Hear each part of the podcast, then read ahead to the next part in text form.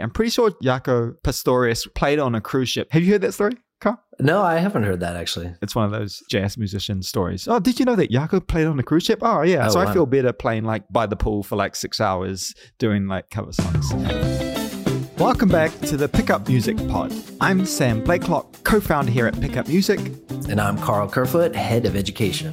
So, if you've ever thought about playing guitar for a living, whether that's full time or just for fun on the side, today you'll hear how guitar players are playing fills to pay the bills. I have both sides of the coin in terms of uh, education and then also touring. I taught high school music for two years. Uh, I was an adjunct professor at a college. And then I've also toured with a couple different bands professionally over the years. I'm in a similar boat. Bit of teaching, bit of performing. I did a lot of local gigs back home in New Zealand. I worked on cruise ships for four years, performed in New York City at a lot of small jazz clubs, and now obviously a lot of teaching here at Pickup Music. So we'll break it down today into two kind of categories. If you can ma- imagine services, so this is time for money, and then products. So you make a thing and you sell the thing. In that first category, the most obvious one that you would think of is performing. You're a guitarist, you are talented, you're an artist, you strum that thing, and people love it. And they pay you for it, which is pretty awesome, right? I mean, every day that I wake up and and, and I have a guitar, I see a guitar, and that's related to me earning a living, I feel grateful. Um, so let's get into opportunities around performing, um, starting small, and then we'll get right up to doing, you know, world tours and those types of things, which Carl can can speak on. So the most common way that you'll start, you know, playing guitar would be just small cafes, bars, background music. It's music as a service. I've done hundreds of these gigs, you know, ranging from free, you know, we used to perform at a local library for a cup of tea to hundreds of dollars in, in like a New York wedding band featuring some of like the East Coast's top musicians, some of whom were, would be from your favorite bands. Karl, what's your experience around like corporate gig work? Um, yeah, definitely done uh, some some wedding jobs here and there, um, but I've never worked for a um, a wedding company because there there are a lot of those, and th- that's a great way to make a living. You know, super steady work and generally pretty high pay. Um, but um, I have worked. I worked at Disney. Actually, I worked at Disneyland for about a year and a half uh, here in LA. That was one of my first, you know, gigs, I guess, in LA. Um, and then I also did cruise ships as well for, uh, well, I just did like a three month contract. Um, but yeah, th- that's my kind of corporate uh, experience, I would say. Yeah, I guess going off the cruise ship things, I could I could give the uh, the two minute rundown on that. So Yeah, h- how it works is um, they they have these bands that live and work on the ship, and you're there full time, uh, and you'll be in a lounge or maybe on the main stage with guest artists that will come in and bring a a set of music. Um, sometimes there'll be a classical trio, a jazz trio, or sometimes in my case. It's all the same band, and you put on a few different hats. So Mhm. how it worked for us is I worked for this company called Holland America. So there's a lot of uh, old retired folk. Ooh, pri- fancy. That's the that's the high end line. Uh, it's all under Carnival, but uh, yeah, it, it wasn't Carnival, which is the that's the three night like boozer cruises. Oh, right, right, right. Yeah, yeah, for sure. Yeah, I was on Princess, which is kind of like the That's fancy. mi- middle ground, maybe. Yeah. No, that, that's, that's, that was a yeah, it's sim- similar gig. Yeah. yeah, yeah. Um, yeah, so the, the positives about the cruise ship gig are free food, you know, all you can eat, um, getting paid, obviously, full time gig. It's usually contract, could be, you know, a two week thing if you're a fly in guest entertainer, all the way up to nine months um, or somewhere in between. Um, and then really great for you know getting better at your craft you play every day usually maybe a couple of days off um, i got really good at sight reading because you Yeah. know you put under pressure they come in with charts yeah. and there's this whole history of cruise ship music where there's these old handwritten like it used to be Mhm. big bands back in the day i'm pretty sure uh Jaco pastorius played on a cruise ship at least that's what Huh. have you heard that story Karl? No, I haven't heard that actually. No. yeah yeah it's one of those those um Huh. those jazz musician stories. Oh, did you know that Jaco played on a cruise ship? Oh, yeah. Oh, I wow. feel so. I feel better playing like by the pool for like six hours doing like the theme park thing. Uh, that's something I've haven't heard much about. What What was that like, Karl? It was about as close to a nine to five music job as you could get. Like you literally, you know, you you drive there, you clock in, and then you do five shows a day. Um, you do your show, you know, you come back into the break room, and everybody just kind of sits around and you know tells fart jokes, and then you know you you put your hat back on, and then you go back out. so were you like um, Mickey Mouse? Like who, who are you? Well, we were a. It was a show. It's a show that's still around actually called Five and Dime um, and it was like we come out on this jalopy, like it was like 1920s jazz band kind of thing. And I had like a resonator guitar and I had Mike and I was singing and playing and stuff. And we would all come out and on the car we'd be playing and then we'd come in the middle of the park basically do a more of a show get back in the car and then go back you know and that was that was it so uh, I did that for like a year and a half, and and it's so I don't know, it's just really mind numbing, like playing the same you know eight songs for a year and a half. That's one of the downsides, I would say, but also definitely nice to have the steady the steady income for sure. And sleeping in your own bed, you know, on a cruise ship, you're on these tiny bunk bunk beds below totally. water with no windows. So yeah, pluses and minuses with everything. Yeah, yeah, yeah. Uh, uh, well, let's finish up the performing aspect, and we certainly skipped a whole a whole lot of things. I could go deep into weddings, you know, learning hundreds of songs and and, and everything that's involved there. But let, us touch on on touring because for a lot of lot of us guitar players, hopping on a, a tour, whether that's a national or international tour, is is kind of the ultimate thing. And and we are here in LA, where where this is the place. And what what what was your experience, Karl? Maybe you could frame it on like like positives and negatives or who it's for or who it's not for? And ultimately was it something that you you were glad you did? Yeah it was definitely a dream of mine. I mean that was i came to la to to really give myself a chance at touring and being a professional musician. Um, and i really lucked out. I it was one of my professors uh, his he owned like a little he had a sublet situation in his house uh, underneath his house and the leader of this band, Lord Huron, um, Ben Schneider, lived there. And when their guitar player left, he asked uh, my professor for a recommendation, and he recommended me. And so that's like how I got my first touring gig.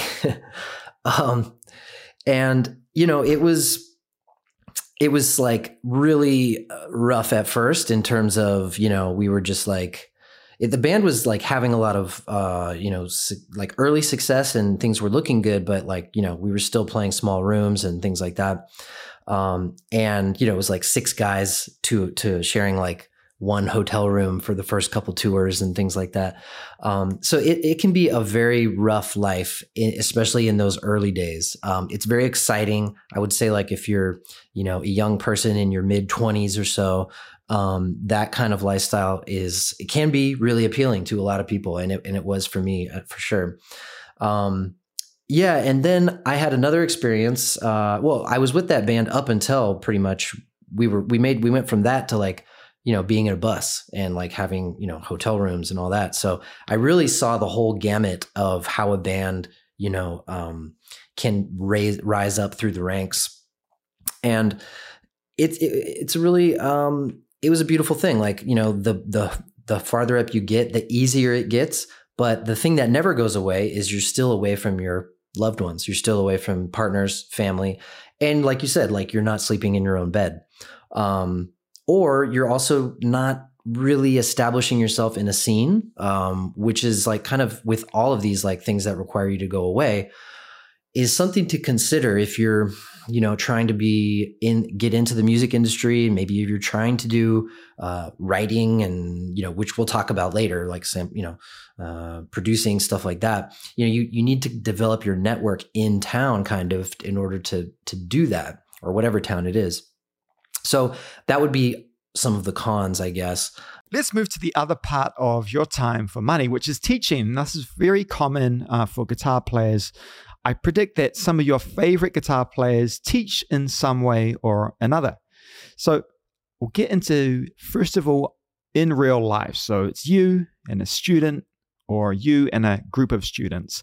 I taught kids guitar. I've had private students. I've had Zoom students. Uh, at Pickup Music, we do a live lesson every Monday, um, twice tw- uh, twice every Monday. Um, so there's many different ways to do it, but in essence, you are the person with the experience sharing it with someone else who is excited. Uh, you're mentoring them, giving them direction, telling them what they're bad at in order to improve because you've been through it all yourself and you can really ultimately help them get to where you are in a quicker way than you did.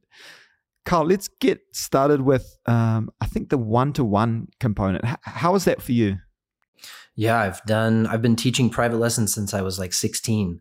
Um, and you know it, it's a beautiful thing and it's a it, when you have a really great student that you've seen you know develop over the years even if you can have them that long it's it's such a satisfying thing as a teacher and it's such a you know important part of for a lot of people's development and i know both of us have studied privately with people and you know we're very thankful for that experience. Um, you know the the downside of it i think is that when when that is the bulk of your income you are literally working one to one you know you get paid for an hour of teaching and you know it's just very one to one so it's a constant hustle and you're constantly have um, turnover and people you know churning you know going on vacation or you know and then you're like managing the you know it's like when you start to have like 30 students you could make a great living that way but it's becoming the uh, the management aspect of it starts to become uh, a significant chunk of your time.